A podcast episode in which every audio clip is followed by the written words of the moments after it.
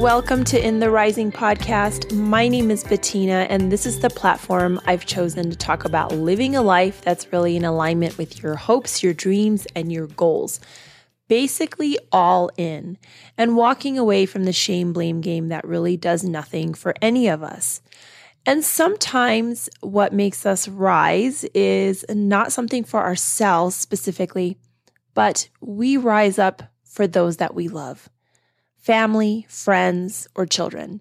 And my guest today is Gina Heumann, and she talks about her adventure into a very different realm of medicine, social issues, and love. So I'm so excited for you to listen today. So, having finally cleared our technical issues, I am so excited to have Gina, is it Hoyman? Human. Human. Okay.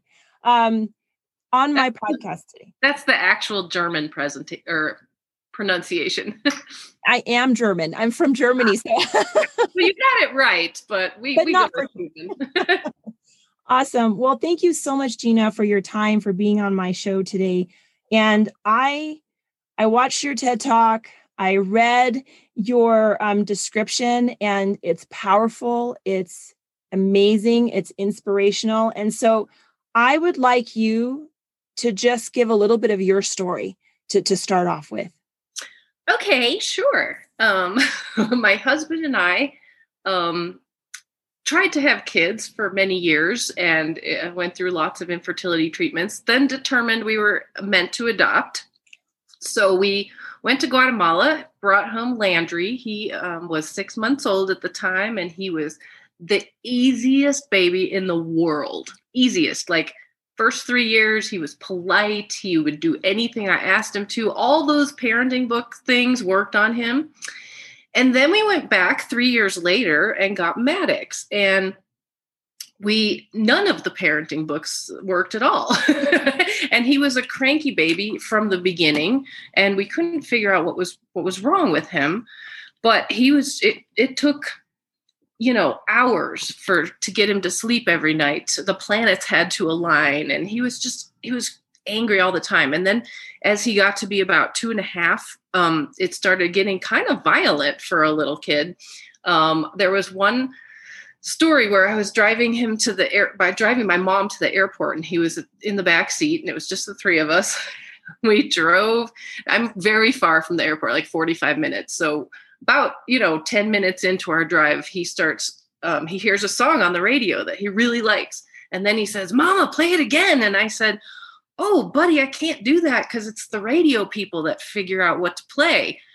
Mommy play it again. And it turned into he escalated so fast and he's screaming at the top of his lungs this blood curdling scream um, throws a shoe at my head while I'm cruising down the highway. And so these are the kind of things we dealt with. And we went all the way to the airport.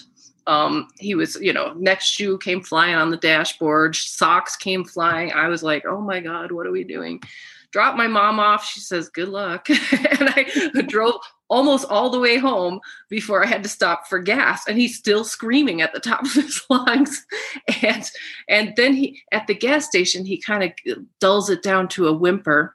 And I I made this huge mistake and said, "Hey, buddy, I bet you don't even remember what you're um, upset about." And he said, "Because you wouldn't play my song." And he got all escalated all, all over again. And it's it lasted about four hours. It was insane and those are the kind of things we dealt with all the time. He would just anytime we said no he would fly off the handle like immediately go into fight or flight mode and he was angry a lot of the time. So but when he was in a good mood he was a sweet kid. So i don't want to make it out like you know i i adopted chucky or anything like that. He was very sweet when he was in a good mood but he just had these episodes where he would flip in no time from happy to angry. Um, we went through years and years of trying to get a diagnosis. Um, took about a decade till we got on the right one. so we got the whole alphabet soup thrown at us. Um, at first, it was ADD. Then they thought maybe bipolar. Maybe he's on the autism spectrum. Maybe it's oppositional defiant disorder. So each time they give us a diagnosis, they give us new medication. Nothing was working. Um, it wasn't until he was 10 years old that we finally got the, the correct diagnosis of reactive attachment disorder.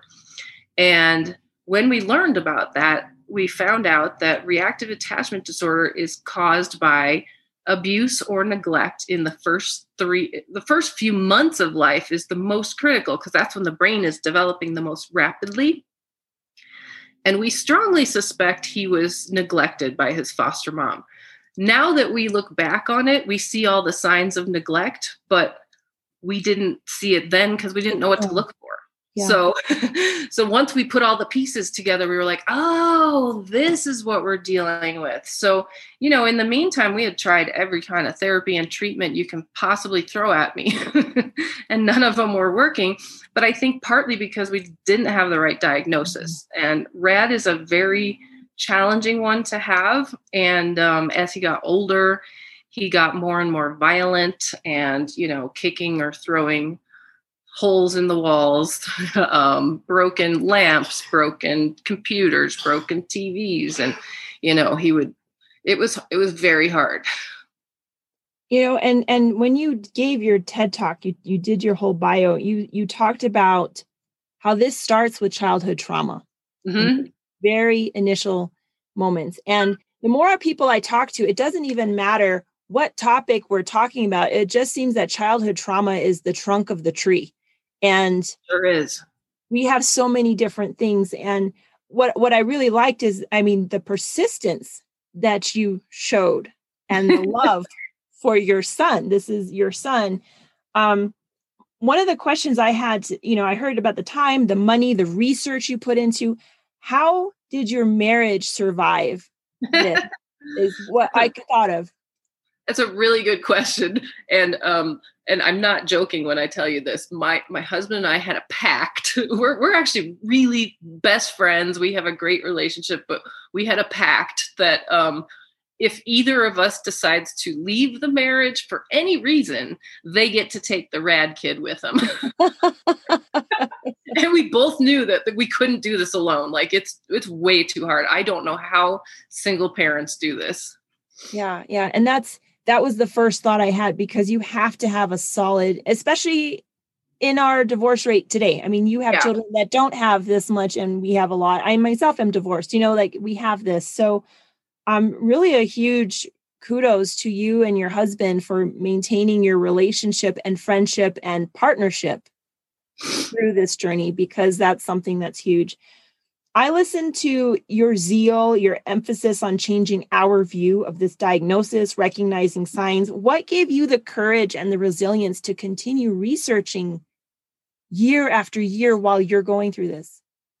You know, I don't know. I just I just am not the type to give up. I'm like, we are going to find something that's going to work. There's got to be something that works. And I don't know what our other alternatives were. Like, we were living in chaos. And so I was really motivated to have a peaceful place to live and and look now it's quiet and that motivation's big and so you know you're talking about rad this reactive disorder and that it it's it all is in the limbic system you had this diagram up where really literally a part of the brain is not active during certain events and you talk about being in survival mode when you have gone through these events and you're that child but it also sounded like when things were great, they were great, but when they were rough, they were rough. Were you not also in survival mode with? with yes, as it turns out, I, I was diagnosed with PTSD, and mine got worse after he got better because I just kept waiting for the next shoe to drop. And um, you know, I, I, had to get my own treatment for that. I've been doing neurofeedback now. I think I've had about 18 sessions and it has changed my life. That's wonderful because as parents, and you mentioned this, a lot of times we look at anything as bad parenting. Mm-hmm. And with books, we look at, as a parent myself, it is always on you. You did not do something right. It's right. never and you can love your child but loving them is not the same as guiding them and if you don't know what panels to guide within it definitely makes it so much more difficult mm-hmm. um, on that topic, how did you feel with or cope with having people look at you or tell you that you're not not a good parent with all of this? Oh my God, I cried a lot. I remember one story where I was at Target and he was having a huge meltdown, and I was dragging him out of the store. And I just left a whole cart behind that I'd spent an hour filling. And I was like, we, we have to go home. I have the screaming child. I'm, you know, he's big enough that I'm really having to force him out the door instead of like lifting him up as a baby. He was like, you know, eight or nine. so um, as I'm getting to the door, this woman says to me, You should be embarrassed. I've raised six children and none of them ever acted that way. Um, you should be embarrassed. And I was like, Oh my God, I am embarrassed and I am a terrible parent. you know, if I hadn't had my first one, who was so easy, yeah. um, I, I really would have thought it was just me, but I knew that there was something more going on. Yeah. And I think it's what you, what that comment is that we tend to just pass judgment with little to no, to little no knowledge. Mm-hmm. Right. And so yeah. there is a learning lesson for, for each one of us. We don't know the story behind a kid at, at Target or, or anyone. We don't know each other yeah. Well, exactly. And I think, um, it, it, this whole experience has made me a much more empathetic person. I mm-hmm. I used to you know have the easy child, and I used to be like, well, why can't they get their child to do what mine does? and so it's really put me in my place but i didn't need 10 15 years of of this to get there. I, I, mean a, few months would have done the trick but, but yeah we all we are a place where we can make the impact. Right. Um and so you know you you said also that parents feel guilty about their children's behavior. They either enable or disable their children or themselves. Like they disconnect. Parents just let things happen but what actionable steps would you recommend for another parent regardless of what their child is going through? Yeah i think it has to be a multifaceted approach. I don't feel like um, because as parents we're not necessarily with our kids all day long. So we have to get the right schooling on board. We have to have the teachers on the same page. We and if there's a therapist we need to get the therapist on the same so i always say that we had the magic triangle because we finally got to the point where we had the right therapist and the right school and the school was using this new discipline tactic or what a parenting tactic called um, collaborative problem solving and so they had a class and taught us how to do that. And so once we're doing the same steps at home and at school, he got into more of a routine and that really helped. I think routine is huge for these kids, but I also saw a lot of great um, improvements when we did like we did a skills therapy when he was a little kid and he learned you know anger management socialization skills. I think that helped him a little bit. Um, we also he plays the tuba. I think music is great for these kids, and especially because the tuba has all this deep breathing that goes with it. I'm like, that's what people need is nice deep breaths, cleansing breaths, and I think that helps him too. Exercise is huge. He got his black belt in taekwondo, so. Wow. Yeah, but um, he doesn't exercise anymore. I'm, I'm working on that. well, a lot of us should do it and we don't really. But, but you know, it, it's a lot of, you know, you when you got him, you were very, he was very young. Mm-hmm. So um, those first six months are so critical and you know there's research to it but research doesn't do anything knowledge doesn't do anything unless you do something with that knowledge and one thing that you did is you you did publish your memoir you want to describe a little bit about that um, it's called Love Never Quits. Um, and it basically takes you from our, you know, journey to parenthood. So starting with our infertility process and like how we met and how we got together and stuff like that. And then it goes into what happens when we got a rad kid. And it was funny because in one of these horrific meltdowns he was having when he was about 12 years old, I was laying on the floor of the closet and I said, God, if I ever figure out how to get out of this situation, I'm going to make it my life, you know, purpose to help other parents. So, um, after he had settled down, I actually had a hand analysis. Crazy story. But the woman who did my hand, hand analysis told me that one of my gifts was writing and speaking. And she said, You really should write a book. And I said, You know, I've always thought about writing this book about my son and all that we've gone through. And she said, Well, you need to do it. You need to do it. And I said, I'm not a writer. And she said, Oh, that's what editors are for. Just tell you. so um so I sat down and it, it really only took me a couple weeks to get it out. I had so many like notes, notebooks where I kept track of all of his behaviors and all of the medicines we took and all of that. So I had a lot to go off of when I wrote the book. And um I I don't feel like it's just a book for rad parents. I feel like it's a book for other people as well because it helps you understand what's going on in someone else's life. So yes, yes. And you know the title, Love Never Quits. Mm-hmm. And and that is the action that we do in the name of love is that you know it's not the feeling love is really action and mm-hmm. continuously looking for answers for your son and staying you know in this pact with your husband shows your commitment to that action mm-hmm. hands down so i think that is you know that that I think the title itself, surviving and thriving, both of those things. Yes, and both of my kids wrote a chapter at the end. So oh, they did. Oh, my, my, older son, what it's like to have a, a, a brother with RAD and then my younger son did his on what it's like to be a kid with RAD and mm-hmm. he's um he's 17 now, and he's going into his senior year, and right now he wants to be a Rad therapist and help other kids. So wow. I'm really proud of that. you know sometimes we go through what we go through so that we can help other people like that's mm-hmm. that's all what it is about for sure you also said that you have testified in the state congress for better mental health laws like mental health is that thing we don't really have here yeah i know um, um, the the bill that we testified on i went with my friends who um, founded the rad advocates they're oh, okay. um, friends of mine, and I don't know how they got hooked up with this, but they reached out to me and said, you know, we're going to go to Congress in February and we need another person to tell their story.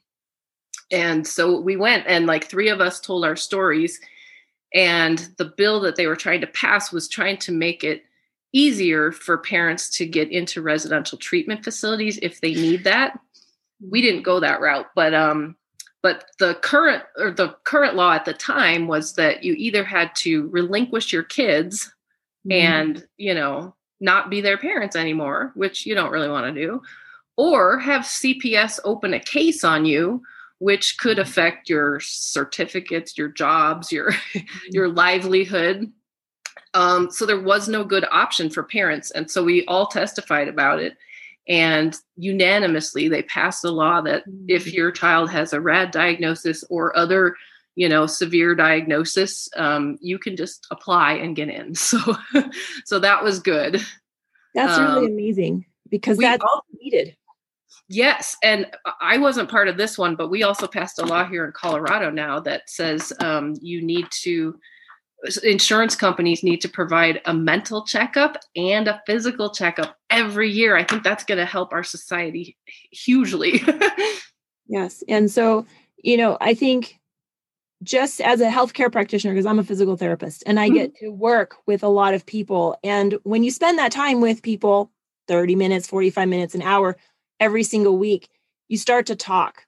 Mm-hmm. And what I they keep saying, and I've said it myself, we don't address the mental portion and so much of our mental um thing our illnesses or whether it's just traumas affect us physically which they're mm-hmm. willing to pay for so yes i think that is a forward thinking motion with getting mental health and it's not a negative thing like there's still a huge stigma with yes. mental and there's there's a great book that's out right now called what happened to you um, with oprah and dr bruce perry and it's all about like how childhood trauma affects you every single person and how if you have childhood trauma and you're a parent to a kid with childhood trauma you're going to be triggered. And you know i didn't realize that either until we went into family therapy and i found out i had all my stuff that i had to deal with as well so. Yes someone was saying like we almost need a gold medal for making it to adulthood because there are so many traumas um, that happen and then not always always intentional. Right. But it is uh it is just lack of awareness um, right. And then you did numerous speaking engagements, including TED Talks, which I got to watch. Tell me a little bit about that experience and how did that, how do you feel that's helped you and other other parents?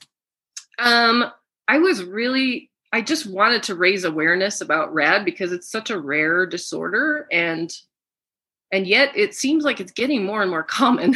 so mm-hmm um, again i was just trying to tell our story and get the information out there and and show that it's it's not just a, a problem within our house it's a problem of society as a whole i mean a lot of um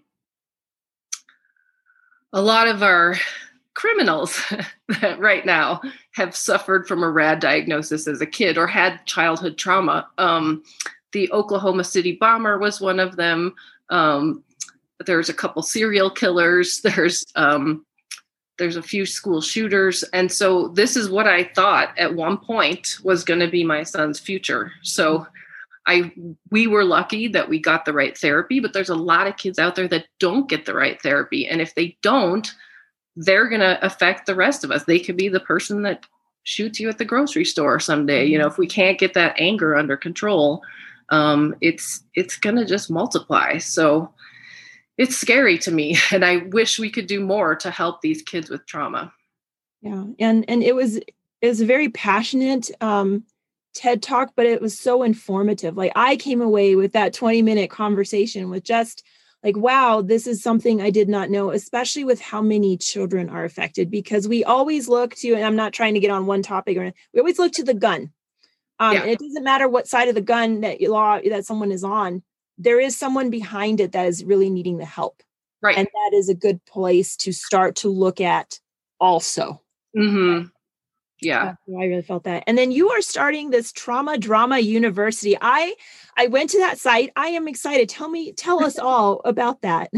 Okay, so like I said, I, I felt very alone, very isolated, very clueless when I got this diagnosis and couldn't figure out what to do. Um, I am I I I'm a lifelong learner. I would get a million master's degrees if they were free. so, so, I just researched. You know, they I could have a doctorate in psychology by now, I think, but um, I uh, I just kept reading about RAD and following different paths of you know what other people have done and kind of figured out what worked and what didn't work. And now I understand trauma so much more. Mm-hmm. I keep telling my kids if I could go back and reparent them.